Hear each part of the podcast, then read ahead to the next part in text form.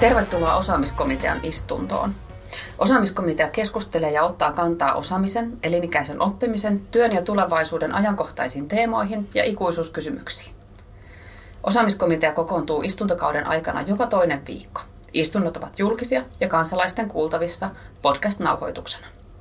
Kutsumme myös suuren yleisön keskustelemaan komitean käsittelemistä teemoista Twitterissä tunnisteella hashtag osaamiskomitea. Komitean vakituisia jäseniä ovat osaamisen ja koulutuksen asiantuntijat Suvi Eriksson. Hyvää iltaa. Piritta Jokelainen. Hyvää huomenta. Ja allekirjoittanut Eli Sanja Mursu. Oikein hyvää. Tällä kertaa puheenjohtaja Nuijaa kopauttelee allekirjoittanut Sanja Mursu. Tämä istunto on kolmas osa komitean kolmen jakson sarjassa, jossa käsitellään työelämässä oppimisen eri osa-alueita. Eli siis kun työssä oppimista kuvataan usein 70-20-10 mallin kautta, jossa 70 prosenttia oppimisesta on työn yhteydessä tekemällä arjella, arjessa oppimista, 20 prosenttia sosiaalista yhdessä ja vuorovaikutuksessa oppimista ja 10 prosenttia varsinaista formaalia kouluttautumista. Tässä viimeisessä osassa pureudumme viimein formaalin kouluttautumisen rooliin osana elinikäistä oppimista. Formaalilla koulutuksella emme tässä tarkoita ainoastaan tutkintoihin johtavaa koulutusta, vaan myös laajemmin koulutuspäiviä, henkilöstökoulutusta, kursseja, muukkeja ja niin edelleen. Jotain muuta siis kuin työ, työpaikan arjessa ja työyhteisössä oppimista. Tällä hetkellä puhutaan paljon siitä, miten esimerkiksi itseohjautuvien organisaatioiden oppimisen kulttuuria edistetään, tai siitä, miten ketterä oppiminen ja ketterän oppimisen kulttuuri kytkee työn ja oppimisen jonkinlaiseksi luupiksi.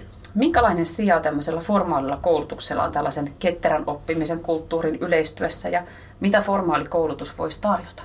Mm.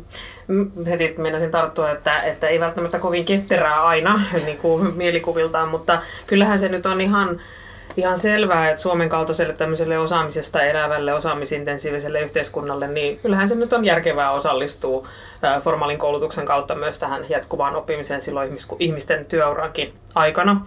Et meillähän paljon tällä hetkellä puhutaan siitä ja on tämän meidän podcastinkin tai komitean istunnoissa ollut kaiken aikaa esillä työmurros ja, ja sen vaikutus ammattien muuttumiseen ja osaamistarpeiden muuttumiseen ja erityisesti se taisi se osa kaksi, missä puhuttiin, puhuttiin osaamistarpeista ja vajeista ja niin edelleen, niin tota, et kyllähän tämä on nyt kaiken aikaa meidän, meidän pöydällä tämä teema. Nyt ihan tuoreeltaan tuli opetushallituksen suht tuoreitakin ennakointituloksia siitä, että uusista työpaikoista 80 prosenttia jopa edellyttää korkea-astetasoista osaamista. Et kyllähän tämä luo meille sellaisia paineita, että miten me saadaan sekä, sekä suoriuduttua siitä nuorisoikäluokista tämän formaalin koulutusjärjestelmän kautta, mutta, et, mutta et sitten myöskin, myöskin siitä, mitä, mitä meidän formaali koulutusjärjestelmä voi tarjota heille, jotka jo ovat työurallaan. Ja onhan tämä koko yhteiskuntaa haastava aika iso kysymys myöskin työllisyyden näkökulmasta. Et on jotenkin todella vaikea nähdä, että mitään työllisyysastetavoitteita olisi mahdollista saavuttaa ilman myös julkisen vallan aika massiivisiakin lisäpanostuksia nimenomaan jatkuvaan oppimiseen koska niin kuin Suvi tuossa äsken sanoi, niin, niin nämä osaamistarpeet on kyllä elinkeinojen rakennemuutoksen takia kovassa muutoksessa. Ja kun julkisen vallan toimilla on aika vaikea päästä käsiksi näihin tämmöisiin työpaikkojen sisä, sisäisiin toimintatapoihin ja kulttuuriin liittyviin kysymyksiin tai niihin, mitä yksilö itse tekee, niin formaalikoulutus on kyllä se työkalu, joka on käytettävissä, vaikka se onkin aika blunt instrument sitten monesti tähän tarkoitukseen, mutta, mutta jos, jos ihan hirveästi muita keinoja ei ole käytössä, niin se on sitten syytä kyllä hyödyntää. Mm. Joo, ja kyllä se on myös niin, että se... Ähm, koulutuksen kautta tar- niin kuin tapahtuva työelämään kiinnittyminen niin kytkeytyy siihen osallisuuteen yhteiskunnassa ja meillä vaan on tulevaisuudessa yhä vähemmän niitä tehtäviä, joissa pärjää sen per- pelkän peruskoulun varassa ja Tietysti on asia, josta on aika monta erilaista ratkaisua ja niihin ratka- niistä ratkaisuista ollaan aika eri mieltä, mutta ehdottomasti aihe, jota täytyy, täytyy myös käsitellä. Mm, kyllä.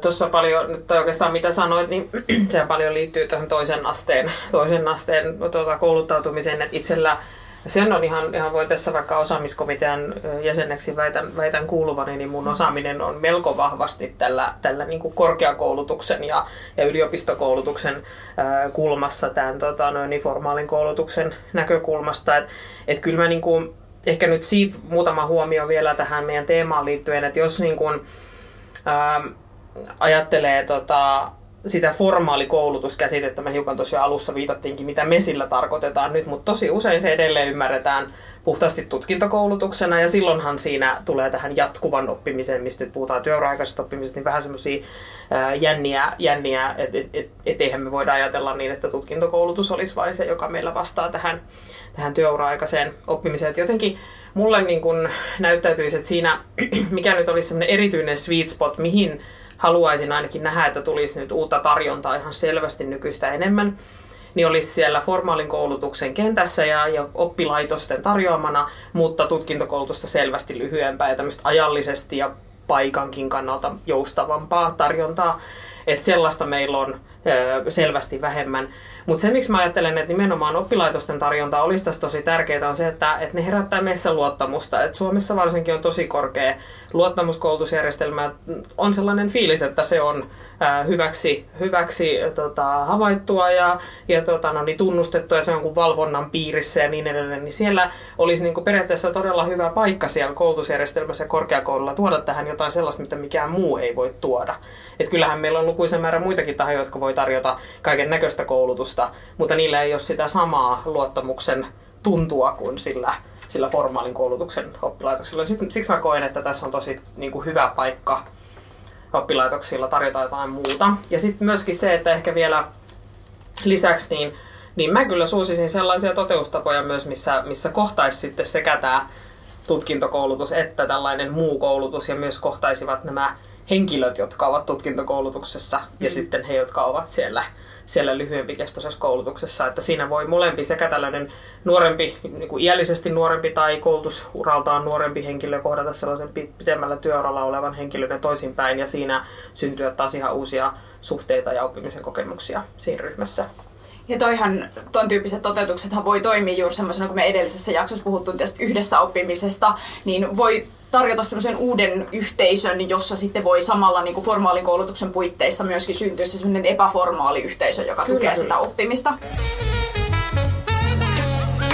Mulla on tähän äh, formaalikoulutus versus sitten tämmöinen työssä oppiminen tämmöiseen vähän niin kuin kaksijakoiseen äh, tota, jaotteluun, niin itse asiassa itselläni vähän semmoinen kaksijakoinen suhtautuminen.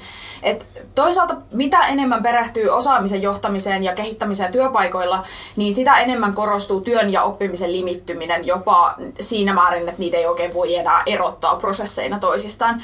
Ja silloin esimerkiksi, että me puhutaan vaikka koulutuspäivien määrästä jotenkin mittarina sille, kuinka paljon osaamiseen panostetaan työpaikoilla, niin tuntuu vähän vanhanaikaiselta. Mutta sitten toisaalta, että kun ähm, kaikkea osaamista ei kuitenkaan oikeastaan varmaan missään organisaatiossa voi kuvitellakaan, että olisi valmiiksi siellä organisaatiossa sisällä tai että se voitaisiin jotenkin yhdessä hoksata, niin silloin se osaamisen hankkiminen ulkopuolelta esim. vaikka just koulutusten muodossa, niin auttaa hankkimaan sitä osaamista nopeasti vastaamaan semmoisia muuttuneita tarpeita.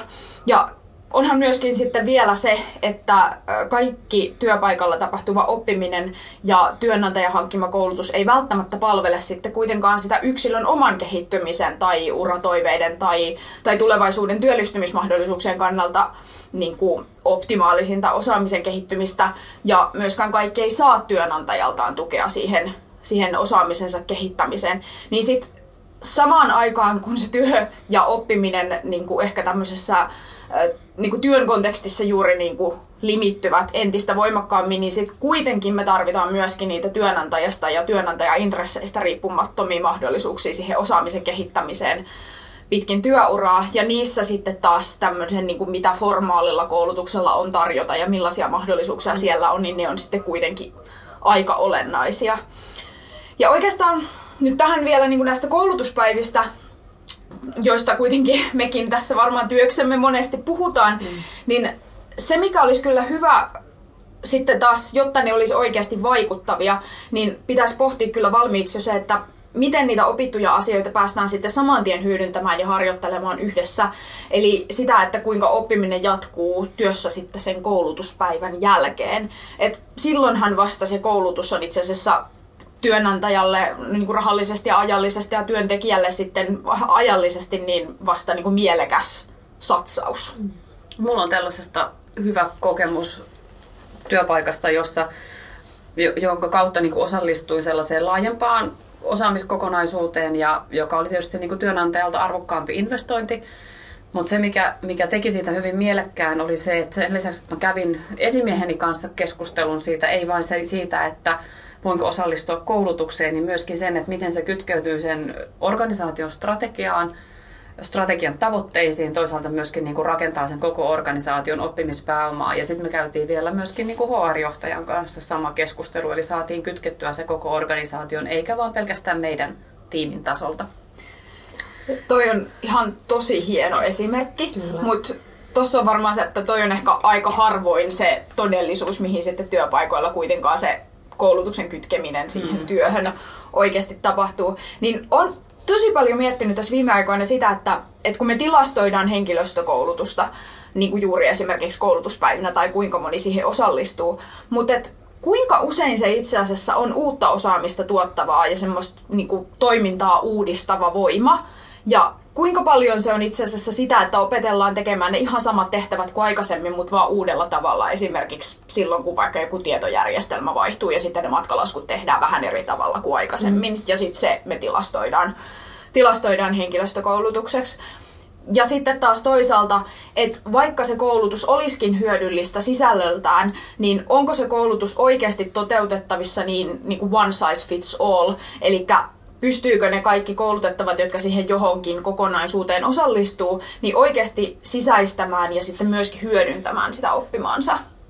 Mä oon tässä tota, kovasti sen meidän edellisen jakson jälkeen miettinyt sellaista asiaa kuin oppimistyylit. Mä jäin sitä miettiin, kun Annin kanssa puhuttiin siitä vuorovaikutuksesta ja, ja ehkä niin kuin mietin sitä ennen kaikkea sitä, että meillä on tainnut tässä meidän niin kuin komitean kokoonpanossa käydä ehkä vähän sillä tavalla, että me ollaan tässä aika samanmielisiä ja ehkä samalla tavalla ajattelevia. Mm-hmm. Vähän silleen niin kuin saman tyyppinen oppimistyylikin ehkä ja, ja tota, aika ekstrovertteja taidetaan tässä kaikki olla. Että meillä on ehkä tämmöinen joku ää, myöhempien aikojen elinikäisen oppimisen seurakunta tässä koolla. Kyllä, uskossamme tota, vahvoja. Kyllä, että tota, et kun ne oppimistyylitkin vaikuttaa siihen meidän oppimiseen tosi voimakkaasti siitä, mikä, mikä toimii kenellekin, että et, et meille ehkä se juuri se semmoinen niin vuorovaikutuksessa keskustellen oppiminen, mutta sitten on varmasti sekin tyyppi, joka niin kuin oppii parhaiten, kun saa istua ja kuunnella, kun joku puhuu ja, ja tota, jäsennellä sitten niitä ajatusyhteyksiä itsekseen sen jälkeen. Ja, ja se, että miten, millä tavalla niin kuin koulutuksen tarjoaja tai opettaja pystyy sisällyttämään yhteen formaaliin koulutukseen nämä, nämä, näitä kaikkia oppimistyylejä niin kuin palvelevan tavan, niin ei ole kuulkaa helppoa sille opettajalle varmastikaan. Mm. Mm. Niin kuin palautteessa, mitä kouluttajat ja opettajat, tosi useinkin kun opettajien kanssa on, on keskustelu, niin sehän saattaa heitä mietityttää, että palautteessa ollaan hyvinkin kaksekosta, että toiset on tykännyt tosi paljon ja toiset ei ollenkaan, niin se just saattaa kertoa tästä, että siellä on oppimistyyliltään hyvin erilaisia ihmisiä siellä joukossa, joille toiselle sopii se toinen tyyli ja toinen taas sitten ei tykkää ollenkaan tai ei koe, että se antaa hänelle sitten parhaat mahdolliset välineet. Joo, sitten kun kytketään toi vielä tavallaan sinne niin kuin työssä tapahtuvaan oppimiseen ja työpaikalla tapahtuvaan oppimiseen. Mä sain ilokseni viime viikolla semmoisen ehkä parhaan työtehtävän. Sain luettavaksi kirjan, josta mun, tai pyynnön lukea kirja, josta piti kirjoittaa sitten kirja-arvostelu. Mä ei siihen ihan hirveän kauhean pitkään tarvinnut houkutella siihen tehtävään. Ja tämä Päivi Kupiaksen ja Raija Peltola Oppiminen työssä kirja vaikutti itse asiassa aika mainiolta. Se oli tosi kiva kirja ja mä tykkäsin siitä, että siinä oli se oppiminen lähtökohtana. Mutta se, mikä mulla jäi erityisesti mieleen, oli se, että, että tota, yhtä tärkeää kuin on niin kuin siellä organisaatiossa on kartoittaa ne niin kuin oppimisen sisällölliset tarpeet tai kehittämisen sisällölliset tarpeet, ja, ja tehdä jotenkin tällaista osaamiskartoitustyyppistä, niin on hirveän tärkeää saada niin kuin, esimerkiksi kartoituksen kautta kuva siitä, että miten ne organisaation jäsenet parhaiten oppii, ja sen kautta vasta lähteä rakentamaan sitä oppimista tukevaa toimintamallia siihen kyseiseen organisaatioon.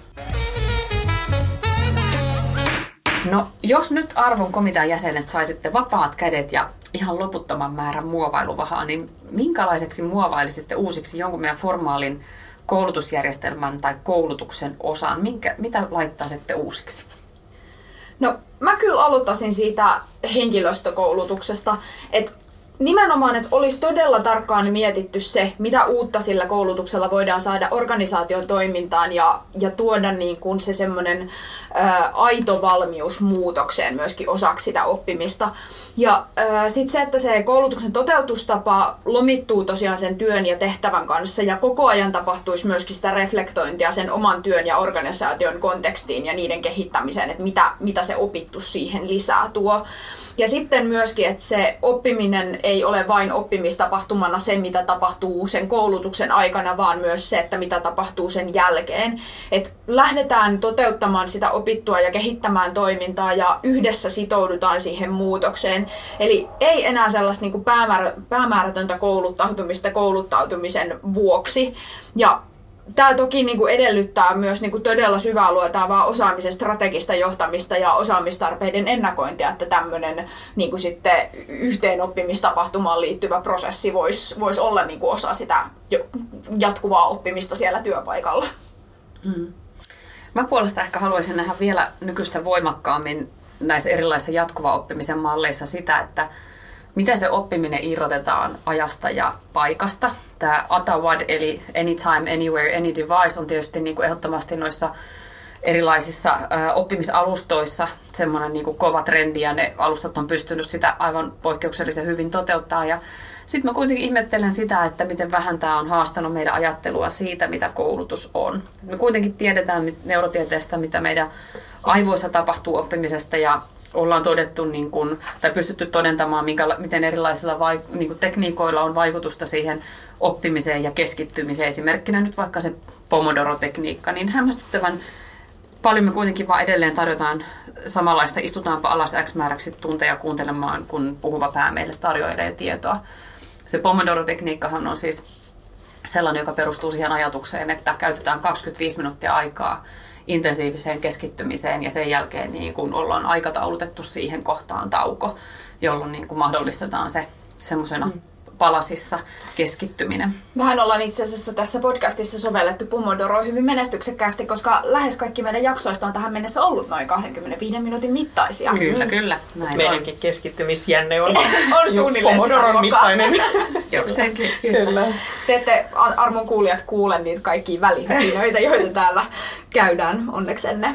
Mm. Joo, meillä on ehkä vähän lyhyempiä ne, ne sprintit. Mm. Mutta se, se, se, mikä tota, mun iloksi on kyllä todettava, että tuolta perus- ja toisen asteen puolelta kuuluu niin kuin aika ilahduttavia malleja siitä, miten esimerkiksi koulussa vaikka oppitunnin aikana niin oppilas saa semmoisen niin keskittymisprintin jälkeen pitää pienen tauon ja käydä vaikka kiipeilemässä puolapuissa luokan perällä. Tai, tai yksi semmoinen esimerkki siitä niin kuin ajasta ja paikasta irrottamisesta on mun mielestä Kuopiosta, jossa lukiokoulutuksen osalta oli lähdetty videoimaan muun muassa matematiikan ja fysiikan oppituntien sisältöä niin, että opiskelija tai oppilas pystyi palaamaan siihen materiaaliin sitten kotona uudelleen.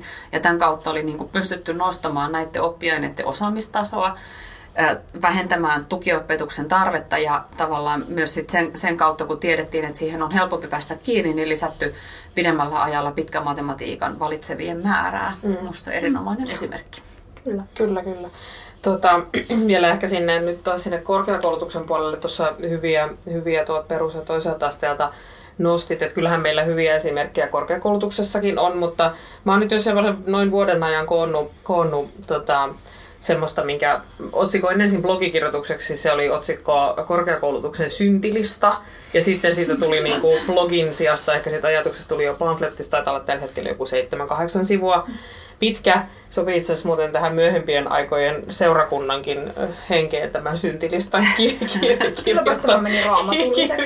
kirjoittaminen. Mutta, tota, mutta tartun vaan siihen, mitä Sanja sanoi, että siitä niin kuin oppimisesta tuossa aikaisemmin, että miten meidän pitäisi sen oppimisen ympärille pystyä rakentamaan tätä, tätä järjestelmää ja siitä, siitä tota, ehkä vielä korostaisin sitä semmoista oppilaitosten ö, rajattomuutta ja maantieteellisiä rajoja siitä ajan pitää olla oikeassa paikassa oikeaan aikaan, niin siirtymisestä siihen, että se oppiminen on se keskeinen ja järjestelmä tukee sitä, että oppia voi tosiaan muuallakin kuin siellä samassa, samaan aikaan luokkahuoneessa, kun se pää puhuu siellä.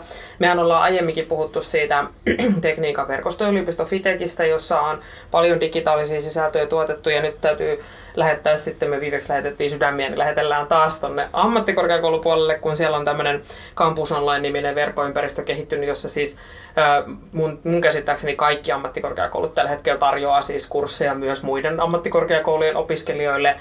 Verkkoalustalla siellä on siis jo satoja kursseja, taitaa olla joku yli 500 kurssia jo napattavissa niin kuin toisten ammattikorkeakoulujen tarjonnasta. Ja silloin me tullaan jo lähelle sitä, että sen yksittäisen ihmisen, jos hän nyt asuu sitten missä tahansa, niin hän ei ole kiinni sen yhden yksittäisen ammattikorkeakoulun tarjonnassa mm. tai siinä, että se tarjotaan tiettyyn aikaan jossakin tietyssä ammattikorkeakoulussa. Hän pääsee käsiksi oppimiseen niin kuin tämmöisten jaettavien kurssien kautta ja se on ihan älyttömän inspiroiva ajatus.